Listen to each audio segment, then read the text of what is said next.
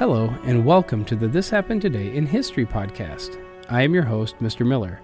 This podcast will cover a number of topics that happened on this date in history. Please visit the podcast webpage at thishappenedtoday.buzzsprout.com. There you can download the notes page, which will help you organize the information as well as develop your own ideas on how these events change the world around us. If you're interested in hearing more, please consider subscribing so you will not miss out on what happens tomorrow in history. Today is May 28th. Historical marker number 2237 in Southgate, Kentucky marks the site of the former Beverly Hills Supper Club, where 165 people died and the building was destroyed by a fire on May 28, 1977. During Prohibition, the towns along the Ohio River in northern Kentucky and southwestern Ohio were known for their speakeasies, gambling sites, and other sin related activities. Beginning in 1927, the Beverly Hills Supper Club was a popular nightclub and included a backroom illegal gambling parlor. In the 1940s and 1950s, the club was one of the most popular in the region, attracting celebrities such as Frank Sinatra, Dean Martin, and Steve Lawrence. In the early 1960s, the region attempted to clean up the mob run clubs, including the Beverly Hills. The club closed in the mid 1960s and was left to languish. Richard Schilling purchased the property in 1970 and lavishly refurbished the building, spending more than $3 million in renovations. The Beverly Hills Supper Club reopened in 1971 as a dinner theater. While it lacked a casino, the club became a popular place to host proms, weddings, and celebrate anniversaries. The renovated facility had a number of dining and event spaces named for the decor or motif of the rooms, including zebra, Viennese, garden, and cabaret rooms. On May 28, 1977, the Supper Club's cabaret room f- featured singer and actor John Davidson. The room was full of patrons, far more than the fire code allowed. In the zebra room, a wedding reception ended around 8:30 p.m. The attendees complained that the room was warm and smoky at the time of their departure. The supper club employee smelled smoke and opened the zebra room just before 9 p.m., feeding the oxygen to a smoldering fire in the ceiling. The fire spread through the building, sparking through the sprawling building as employees urged patrons to flee the building. The rapid spread, overcapacity crowd, lack of power, and blocked exits in the cabaret room led to a panic and ultimately deadly evacuation. The roof of the building collapsed around midnight, and the fire was brought under control around 2 a.m. the next morning. The fire continued to smolder until May 30th. 165 people died in the blaze. Most of the people who died were clustered in the cabaret room. After an investigative team reviewed the evidence, a Campbell County grand jury ruled out the possibility that the fire was set intentionally. Faulty aluminum wiring was eventually cited as a culprit, causing a nationwide movement to improve fire codes. The families of the victims collectively received $30 million in the first class action mass tort lawsuit in the United States history. The site of the supper club remained undeveloped until August of 2021 when Ashley Builders Group began construction on an assisted living center, apartments, and homes.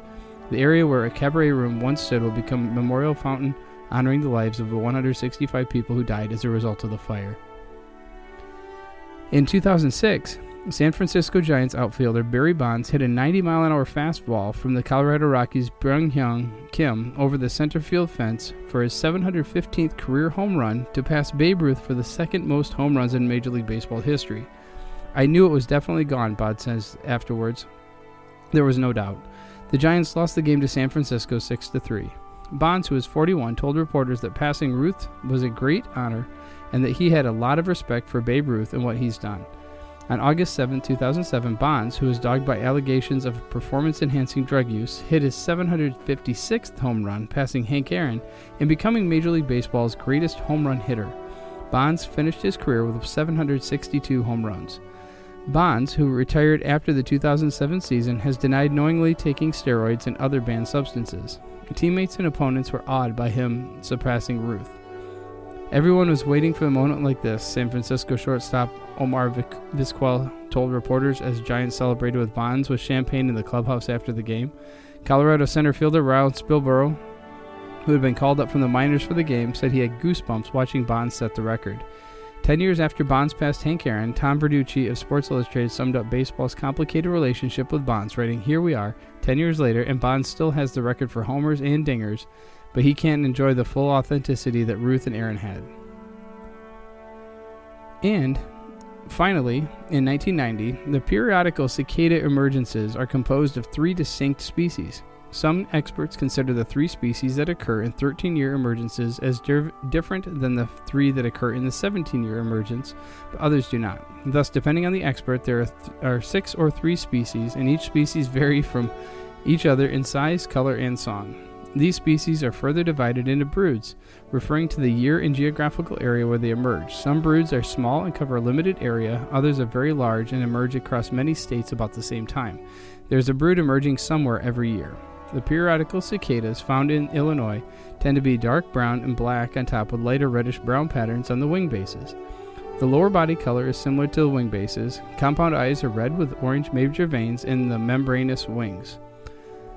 The Northern Illinois brood, which will emerge in late May 2024, has a reputation for the largest emergence of cicadas known anywhere. This is due to the size of the emergence and the research and subsequent reporting over the years by entomologists Monty Lloyd and Henry Dybas at the Field Museum in Chicago. During the 1956 emergence, they counted an average of 311 nymphal emergence holes per square yard of ground in a forested floodplain near Chicago.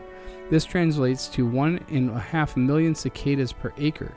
In upland sites, they recorded 27 emergence holes per square yard, which translates to about 133,000 per acre.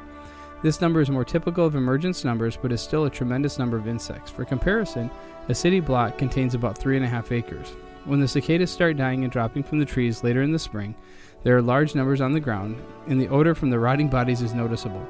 In the 1990 edition, there were reports from people in Chicago having to use snow shovels to clear their walks of the dead cicadas.